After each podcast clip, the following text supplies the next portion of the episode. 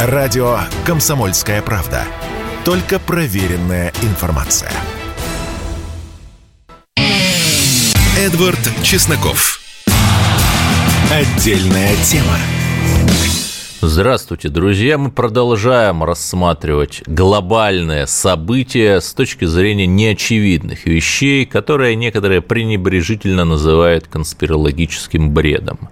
20 мая, чуть больше месяца назад, в этой же студии, в этой же программе, обсуждая с вами новую оспу обезьян, я сказал, ну вот подождите месяца два, и будет понятно. Тогда была развилка, или там э, будут новые локдауны и прочее вот это вот э, в худшем смысле ковидобесие, которое мы видели э, на Западе два года назад, или придумать что-то другое. И вот сегодня, 23 июня, Всемирная организация здравоохранения официально на своем сайте объявляет, что это пандемия. Это пресловутая оспа обезьян. А раз ВОЗ сказала, значит, можно делать то же самое, что мы наблюдали предыдущие два года. В 2020 году можно, например, отключать авиарейсы, можно рвать экономические цепочки, ведь пандемия. И, э, разумеется, да, э, разумеется, да, я приветствую противоэпидемиологические меры. И прививки, вот я сам привит от коронавируса, конечно, нужны. Но проблема же в том, что понятно, что вот эта пандемичность используется, безусловно, для форматирования мира. Да? И э, наше счастье, что мы от этого мира после 24 февраля отцепились, и вот этот мир нам не указ. Ну, хотя, еще раз, вот я вам обещал, посмотрим месяца два, в мае, 20 мая. Месяц уже прошел, ВОЗ оспу обезьян пандемии объявил, и, собственно, по моему же собственному прогнозу, остался еще месяц, когда уже, вероятно, будут вводиться какие-нибудь антиобезьяне локдауны. Ну, кстати, я уже говорил, что оспа обезьян появилась в Испании прежде всего. В Испании же находится, например, Гибралтар, британская военная база, и это единственное место в Европе, где э, в естественной среде обитания, в Гибралтаре, на юге Испании живут обезьяны. А об опытах наших британских друзей со всевозможными новичками, не новичками, портондаунами и так далее, ну, все наслышаны. Вот такие невероятные совпадения. К другим новостям, безусловно, очень конспирологическим. Глава э, Роснефти Игорь Сечин, э, выступая на Петербургском международном экономическом э, форуме э, сделал такое заявление, которое как бы прошло мимо прессы, надо, я цитирую, надо сделать это, то есть создание нового проекта на крайнем севере в районе острова Таймыр по э, добыче и переработке нефти, надо сделать это до потопа. До потопа. Будем рады видеть наших друзей в составе участников проекта строительства Ноева ковчега мировой экономики. И понятно, что эту очень интересную фразу нужно воспринимать в контексте. Контекст тут, опять же, вполне понятный, что потоп – это вот эти экономические катаклизмы, и Россия как Ноев ковчег, как место, которое эти волны не захлестнут. И, собственно, мы всех приглашаем инвестировать в наши проекты, энергетические и другие. Но понятно же, что люди такого уровня ничего просто так не говорят. Этот дискурс с потопом вполне укладывается в те подступающие геофизические изменения э, нашей планеты, о которых говорят все. И самое главное, э, что Э, Россия здесь выступает точкой роста. Мы видим колоссальное инфраструктурное строительство в России. В Москве каждый год открывают там по 10-20 километров метро, причем подземное строительство сложнейшее. Уже метро в Красноярске и Челябинске, э, федеральный центр, десятки миллиардов, потому что у нищих муниципалитетов, конечно, нет, десятки миллиардов э, вкладывает, э, инвестирует в это инфраструктурное строительство. В Петербурге огромная дамба, кстати, дамба от чего защищает? Ну, от потопа защищает, да, так интересно, да. Огромная дамба построена и западный скоростной диаметр. 160, по-моему, миллиардов рублей там инвестиции. И при этом посмотрите, например, на США. Даже американофилы, даже либеральные блогеры, которые там по какому-нибудь Нью-Йорку путешествуют мировому финансовому центру, не говоря уже о какой-нибудь американско-реднековской глубинке, приходят в ужас от состояния американской инфраструктуры, вернее, даже от полного отсутствия оной. То есть буквально там погуглите, и не то, что даже ямы на дорогах, они есть, допустим, везде, они есть в России, но какое-то ужасающее старое метро, без нового строительства. То же самое, например, происходит в Лондоне. Там э, в Лондоне, Париже, Берлине, там метро открывается, не могу сказать, что оно не открывается, но оно открывается в просто ничтожном количестве, там одну станцию в 10 лет построят, да, вот примерно так. А в Москве 20, ну, 10 станций, вот в прошлом году там сразу 10 станций открыли кольцевой линии в год. Вот если предположить, э, что э, эти зоны упадка по какой-то причине являются угрожающими зонами для инфраструктурного строительства, и, соответственно, глупо строить дом, если ты знаешь, что завтра он сгорит, глупо строить мост, если ты знаешь, что через год будет сильнейшее землетрясение, то, опять же, вот в логику, говоря э, политкорректно, усложняющегося э, геофизического строения Земли, это все очень укладывается. И весьма любопытно, э, что вот этот вот образный ряд транслируют уже не просто там какие-то конспирологи с нижнего интернета, а очень уважаемые авторитетные публицисты, ну, публичные люди, я имею в виду, оговорился, простите. Продолжаем. Безусловно, следующая новость – это Украина – уже обсудили возможный такой большой лисичанский котел для ВСУ. И знаете что, я 14-15 год слышал таких вот э, публицистов, которые правее Папы Римского, э, которые патриотичнее Путина, которые вот кричали, что все это про русское, все это, все эти шутки про русское молчание, они не работают, что э, кричали про национал-куколдизм и так далее, э, кричали, что там нужно бить в лоб и так далее, и так далее, что Путин слил тоже эти пошлые слова очень любили повторять наши караул-патриоты. Ну, вот, пожалуйста, вот, пожалуйста. Мы, как, да как возмездие Божие, как э, карающая длань Господня, вернулись и я не могу сказать, что я прямо радуюсь. Как говорил э, герой моего детства, капитан Блад, я человек сугубо гуманный и ненавижу кровопролитие. Но я рассматриваю это с такого религиозного, э, нравственного взгляда. Зло должно быть наказано, и мы видим, что оно наказывается. Причем мы не уподобляемся вот этим вот киевским националистам, которые сжигают, люстрируют, уничтожают, забивают до смерти, как несчастного Олеся Бузину. Нет, мы русские добрые люди. И это наше преимущество, это наше достижение. Благодаря этому Украина сейчас разваливается на части, хотя она, казалось бы, там хотела строить свое национальное государство, этнорейх такой маленький, а мудрая полиэтничная Россия раскинулась от океана и до океана.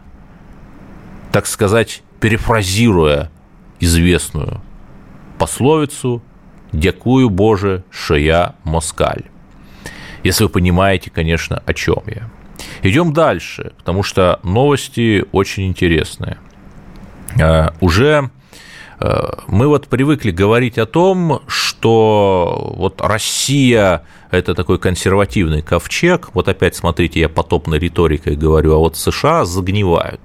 Да ничего подобного. Например, суд, Верховный суд США кстати, наполненный консерваторами, там еще Трамп их туда провел, и вот они там до сих пор сидят, принял историческое решение о том, что определенные штаты могут запрещать аборты.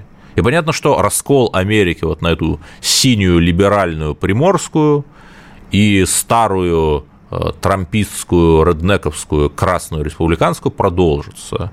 У меня вопрос, а вот мы-то как-то вот планируем вопрос с абортами решать, причем я ни в ту, ни в другую сторону, я как бы это вот со знаком вопроса да, оставляю.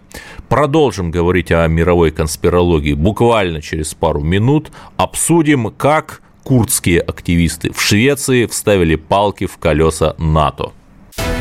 Радио «Комсомольская правда». Никаких фейков, только правда. Эдвард Чесноков. Отдельная тема. Мы продолжаем наш бескомпромиссный эфир, и как-то упустили мы наших горячо любимых шведов, которых Петр I взгорел под Полтавой, они вот перестали быть мировой державой. Видимо, это такая судьба России. Каждое столетие э, кого-нибудь умножать на ноль, как, например, мы Францию через сто лет после шведов тоже умножили на ноль, и как-то она перестала быть империей. Вот давайте поговорим об этом, потому что Швеция и Финляндия изъявили желание войти в НАТО, и НАТО уже было готово, казалось бы, взаимное непротивление сторон в этой однополой свадьбе. Но вдруг неожиданно наш злейший друг э, Эрдоган взял и вставил свой э, турецкий ятаган э, в колеса их свадебного кортежа. Почему? Причем тут курдские коммунисты в шведском парламенте. Об этом расскажет Павел Тяпкин, публицист, эксперт по-шведски, владеющий шведским языком. Здравствуйте. Э, история очень как сказать, необычная и забавная. Вместе с тем она характерна для современного времени. Это вот такой театр абсурда, который на наших глазах разворачивается и еще раз демонстрирует роль личности в истории. Буквально один депутат шведского парламента, а, женщина по фамилии, а, и зовут ее Амине Какабаве, как, как еще раз? Амине? А, Амине Какабаве. Угу. Она вот куртка как раз иммигрантка. да. Она беженка, можно сказать так. Она э, с 13-14 лет в партизанском движении в Курдском, в, э, в Курдской коммунистической рабочей партии, можно сказать так. Э, с иранской стороны она перемещалась в иракскую, и она там воевала с турками, с кем еще не знаю. В общем, она реально воевала. Ну вот в Турции эта организация запрещена да, просто для она понимания. считается террористической. Вот, и по законам Турции она считается террористской, и где-то в районе 18-19 лет она уже дослужившись до э, уровня телохранителя, лидера курдской партии в Иране, она вдруг через Турцию каким-то образом сумела эмигрировать в Швецию. Получила вид на жительство, она приехала абсолютно неграмотная, она обучилась в Швеции, закончила гимназию, там, университет, э, стала работать соцработником и потом попала в парламент Швеции. Ну, видимо, по квоте на меньшинство всевозможно. Нет, она вступила в коммунистическую партию, она что-то там делала в этой коммунистической партии, защищала права Подождите, женщин. там есть компартия? Она сейчас не называется компартия, она сейчас официально называется Венстер партия, это, значит левая партия Швеции. Но она раньше называлась левая так, продолжайте, просто у нас мало времени. Да, вот, и, а вдруг ее выгоняют из этой бывшей коммунистической, сейчас просто левой партии, потому что она слишком много критикует исламистов в Швеции. И она оказывается единственным независимым депутатом парламента Швеции. И оказывается так, что она оказывается тем депутатом, от которого зависит, кого вообще выберут премьер-министром. И она, ее голос решающий. 175-й голос в парламенте, который обеспечивает как раз то квалифицированное большинство, которое нужно для принятия решений многих. Так. И она торгуется, она требует от социал-демократической правящей партии, от их э, лидер, э, лидеров э, какие-то послабления, какие-то договоры. Ну, по сути, курдов. признать Курдистан. Да, по ага. сути, политически признать Курдистан, помогать курдам, пускать их в огромных количествах, как беженцев в Швецию. При том, что Курдистан, хоть и сам не признан, претендует на часть турецкой территории, просто чтобы вы понимали, да. почему и вот Эрдоган-то с этого бесится. да, иранской, иракской, и да. сирийской. Да, да, да. Так. Вот. И таким образом она становится ключом в парламенте в Швеции. Она требует, они подписывают в ноябре с ней такой э, сепаратный договор, в котором это все прописано. Там нет ни одного слова про шведов, там только про курдов. Про курдов и про помощь Ну курдам. да, то есть уже настолько вот это вот либеральной стала самая либеральная страна Европы, что, в общем, про какие-то национальные интересы, там, шведы, господи, да какие шведы? Вот нам НАТО и интересы Курдистана. Да, причем, хотя, вот мы говорим курды, курды, разумеется, мы любим курдов, разумеется, мы призываем, чтобы они помирились Э, и с турками, и с сирийцами, со всеми. И этот эфир направлен лишь на то, чтобы указать на опасность политического манипулирования вот этим вот э, наболевшим уже столетним курдским вопросом. Это просто важное пояснение. Да, Павел Тяпкин, продолжайте. Да, и в ноябре она подписала этот договор, проголосовала два раза за Магдалену Андерсон, которая стала первой в Швеции премьер-министром женщиной. Вот, и вроде все в порядке. И тут начинается война на Украине, и тут Швеция резко... Тут важно не война, а спецоперация. Ну, это все война, война, ее киевский режим ведет против русских в Донбассе. Это все равно война. Вот, и э, Швеция и Финляндия захотели попасть в НАТО резко. И вот здесь страшная ошибка Финляндии, то, что они захотели это делать вместе со шведами, потому что шведы непредсказуемы в своей наивности вот, политической, они не приспособлены к реальному миру совершенно. То есть это сочетание такой наивности и упертости упертости в плохом смысле, да. Очень плохом смысле, да. Вот, и тут возникает Эрдоган, который говорит, я вас не пущу в НАТО. Не пущу, потому что у вас э, террористы прям заседают в парламенте, мало того, они решают, кто у вас станет премьер-министром, мало того, они подписывают какие-то сепаратные договоры с правящей партией, где просто написано помощь и политическое признание всей курдской автономии, э, курдской рабочей партии и так далее. Да, причем автономию Донбасса они признавать не намерены почему-то. Да. Такие да, двойные стандарты. Да, очень да. интересные стандарты. Вот, и тут не моргнув глазом, эти же вот самые вот э, социал-демократы, которые сидят в шведском правительстве, Магдалена Андерсон, их министр иностранных дел Ан Линде, они говорят, да, ну как, пожалуйста, мы считаем их террористами. Прям вот на 180 градусов, прям в полете Господи, меня... святая простота. Да, они террористы. А Эрдоган, он не просто, он говорит сразу, ну так вы тогда выдайте их, мы уже несколько лет подаем списки на выдачу. Да, то есть на слове поймал. Да.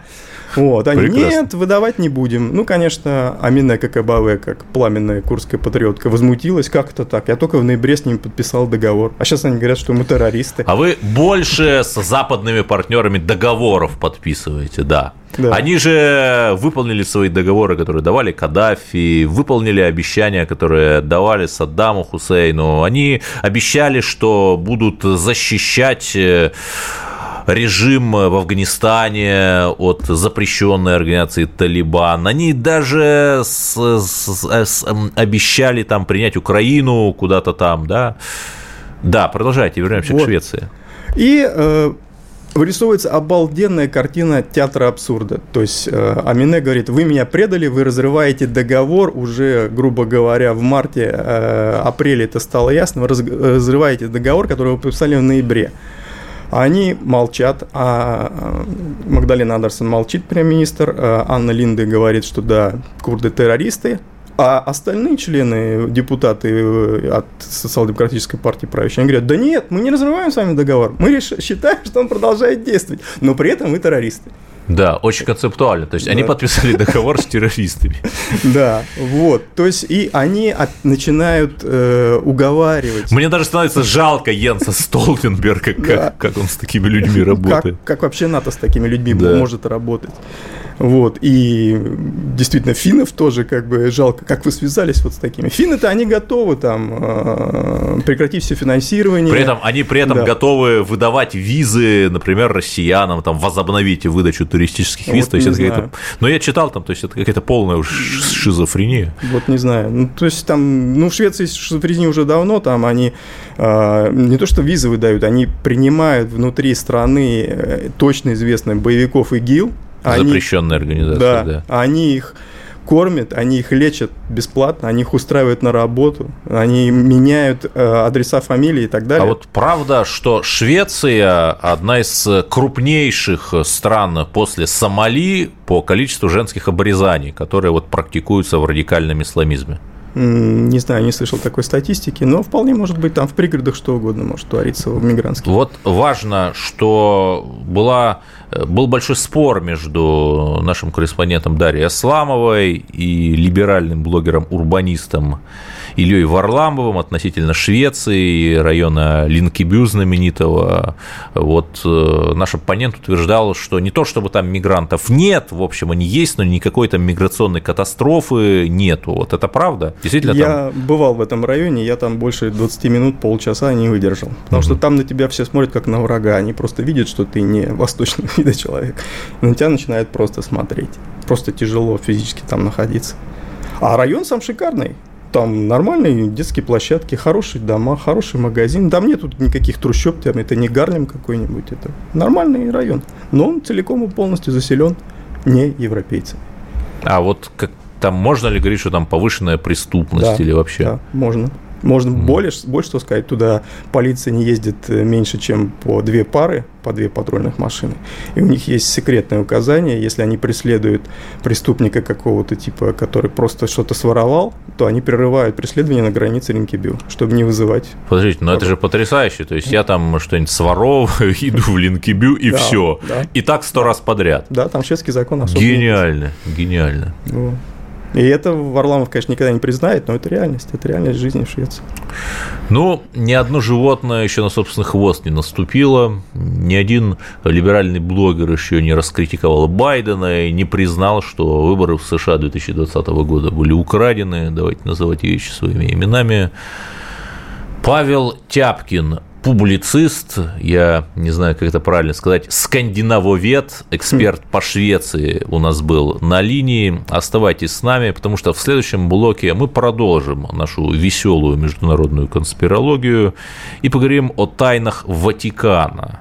Потому что очень многие ожидали, что вот Папа Римский провозгласит такой крестовый поход против России, но вот он не провозглашает почему, что там у них происходит в замке Святого Ангела. Сразу же после новостей поговорим об этом. Радио «Комсомольская правда». Мы быстрее телеграм-каналов. Эдвард Чесноков. Отдельная тема. Я анонсировал вам 15-минутку тайн Ватикана. Что ж, поехали. 7 июня нынешнего года произошло сразу несколько вроде бы не связанных между собой, но весьма показательных событий. Первое. Если кто не знает, ЕС в своем шестом пакете санкций хотел ввести туда нашего патриарха Кирилла. Это какая-то уже адовейшая дичь. РПЦ абсолютно никак не предпринимала никаких агрессивных действий против Украины. Напротив, это украинские националисты подвергли рейдерскому захвату и имущество э, православной церкви на Украине, сепарировались от нее всячески. Более того, даже в 2014 году, когда Крым стал частью России, местные приходы православные Симферопольской и Крымской епархии продолжали управляться из Киева – Хотя, казалось бы, то есть даже в 2014 году наша церковь никак не покушалась на каноническую юрисдикцию э, крымских епархий. То есть там приписывать, как делает ЕС, патриарху там какие-то захватнические, агрессивные антиукраинские планы, ну это просто плевать в лицо реальности. Но 7 июня 22 года, после уже совсем э, враждебных действий со стороны националистов и со стороны неканонического э, самозванного вот этого вот э, киевского патриархата, мы переподчинили Симферопольскую и Крымскую епархию московскому патриархату, то есть нашему. Теперь вот и вертикаль власти, и церковная вертикаль в Крыму есть. Потому что там, например, были случаи, ну, давно, правда, что вообще там чуть ли не пробандеровские батюшки оттуда из Киева приезжали. Вот так вот. Запомнили да туда. Это в православном мире такая интересная подвижка была 7 июня. А в католическом мире была не менее странная история. В одни сутки в разных частях Европы, но за одни сутки умерли два человека. Это глава Вюртембергского дома, ну, Вюртемберг – это вот такое княжество, бывшее на западе Германии, и хотя понятно, что в демократической Германии оно давно упразднено, но, но герцоги вюртембергские остались. Вы не найдете их в списке Форбса, но это одни из богатейших европейских землевладельцев – миллионеры, а может быть и миллиардеры, старые европейские деньги, которые любят тишину. Сколько денег у Вюртембергского дома, вот никто вам никогда не скажет, потому что это тайна. И вот глава этого дома, герцог Карл, умер. Ну, умер и умер. В тот же день умер Марко Луцаго. Это великий магистр Мальтийского ордена, то есть, проще говоря, глава вот этого ордена. Что такое э, Мальтийский орден? Кто такой Марко Луцаго?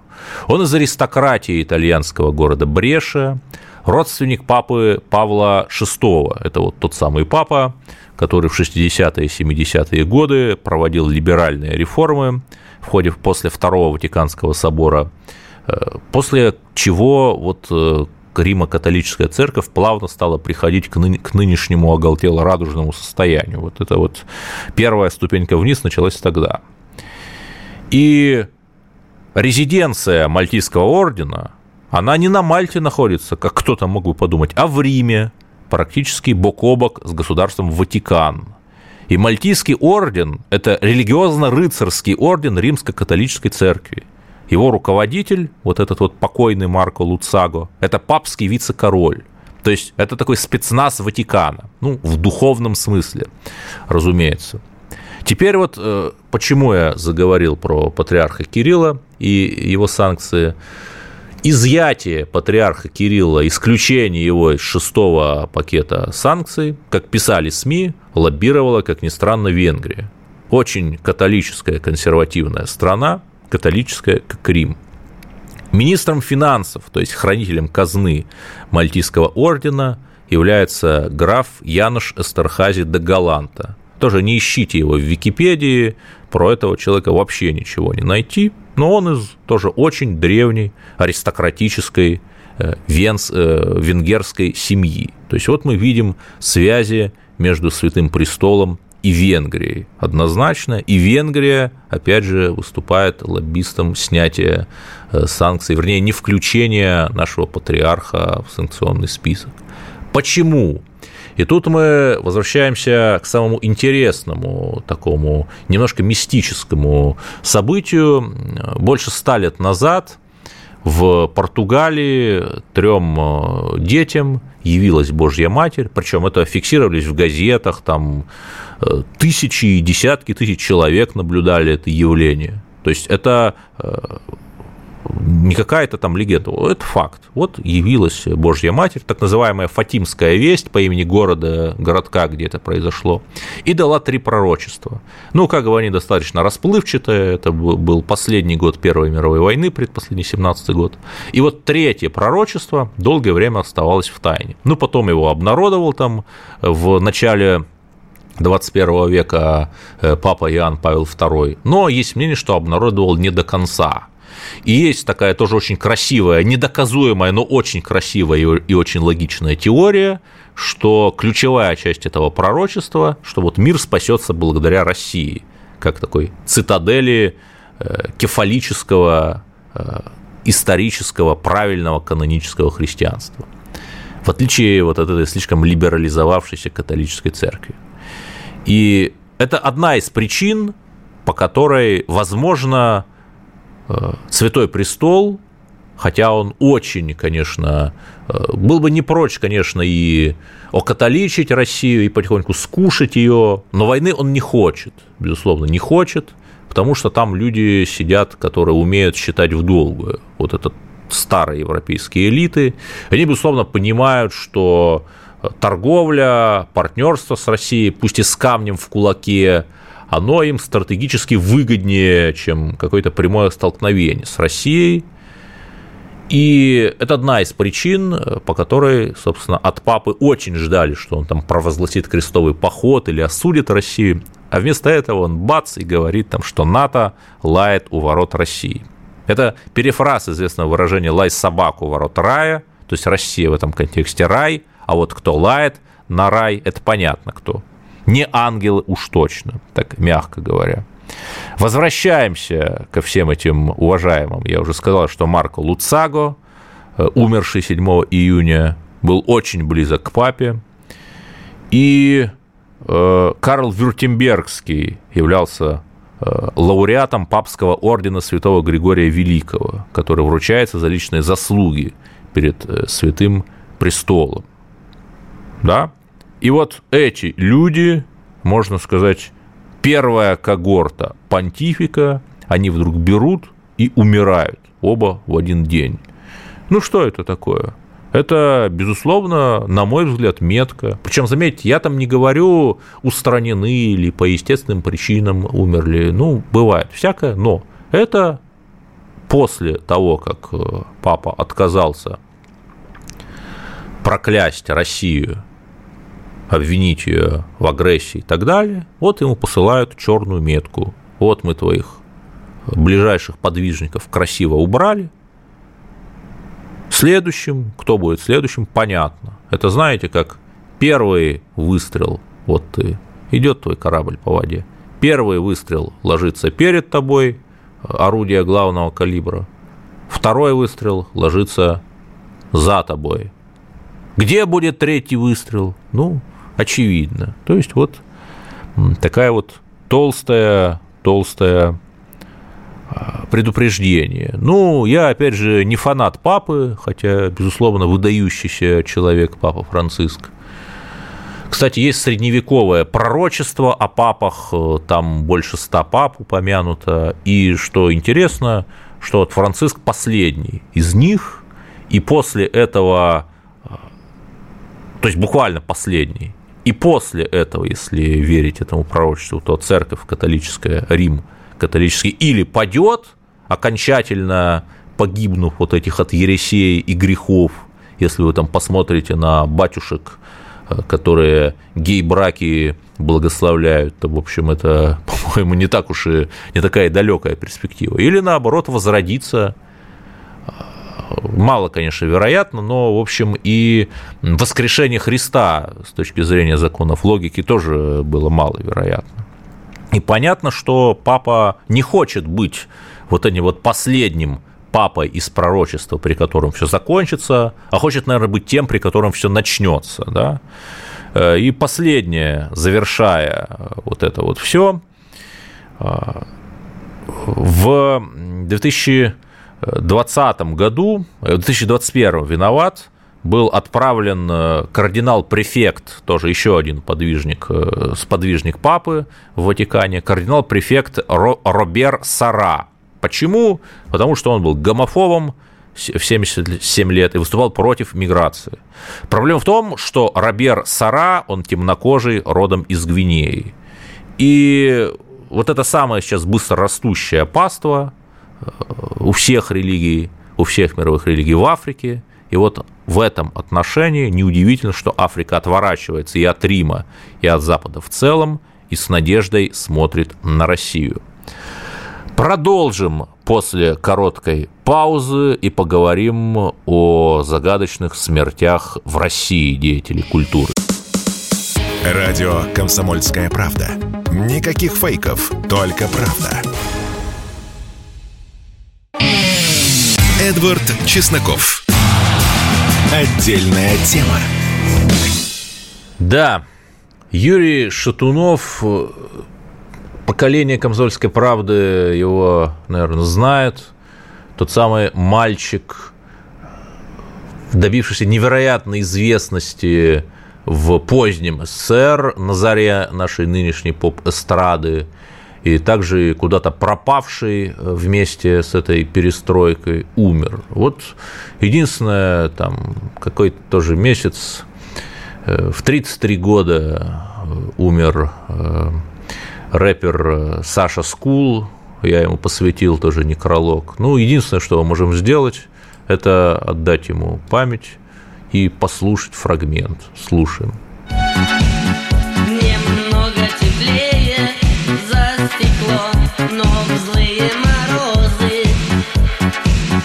Хожу в эти двери, словно в сад июльских цветов. Я их так хочу согреть теплом, но белые розы у всех на глазах. Я целовать и гладить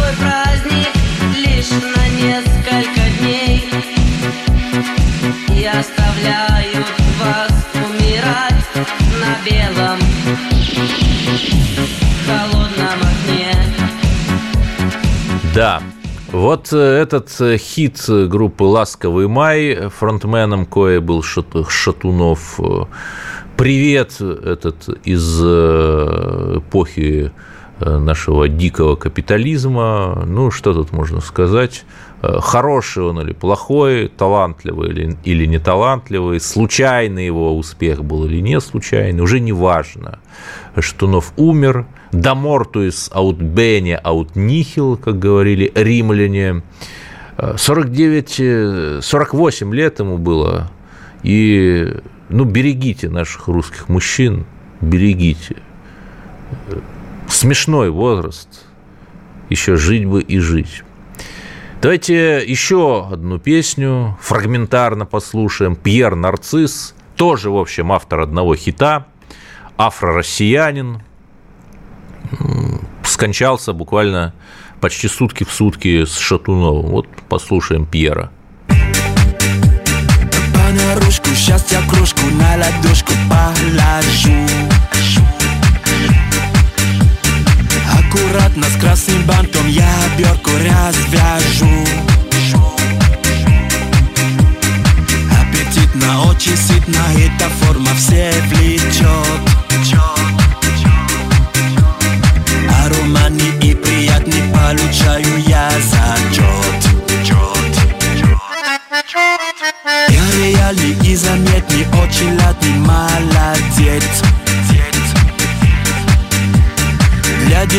заменяю лучше в мире леденец Просто ласково потрогай кончики моих ушей. Ты запрягая со мною выше кожаных мечей. Я шоколадный заяц, я ласковый мерзавец Я сладкий на все сто. О-о-о Я шоколадный заяц твои касаясь Я таю так легко. О-о-о Я шоколадный заяц Я ласковый мерзавец Я сладкий на все сто. О-о-о Я шоколадный заяц И губ твои касаясь Я таю так легко. Да, после смерти Велимира Хлебникова появились в разных журналах и газетах статьи о Хлебникове, полное сочувствие. Я их прочитал с отвращением. Когда, наконец, кончится комедия посмертных лечений? Где были пишущие, когда живой Хлебников, оплеванный критикой, живым ходил по России? Я знаю живых, может быть, неравных Хлебникову, на которых ждет равный конец. Бросьте, наконец, благословение столетних юбилеев, почитание посмертными изданиями. Живым статьи, хлеб живым, бумагу живым. Это были строки из э, некролога Маяковского, посвященного Велимиру Хлебникову, и, как мне кажется, они здесь очень подходят. Конечно, давайте помнить этих вот э, каких-никаких, но звезд нашей эстрады, но и давайте давать дорогу живым, молодым. Вот шаман, например, блистательный э, молодой патриотический певец, который, если бы не спецоперация, о нем бы никто не слышал, потому что просто вот эта вот либеральная наша интеллигенция как шлюзом закрывала все живое, мешала вот все, что выходит за рамки вот этой вот либерпошлости. Но, слава богу, что все меняется. Слава богу, что вы слушаете радио «Комсомольская правда». До свидания. С вами был я. Эдвард Чесноков. Отдельная тема.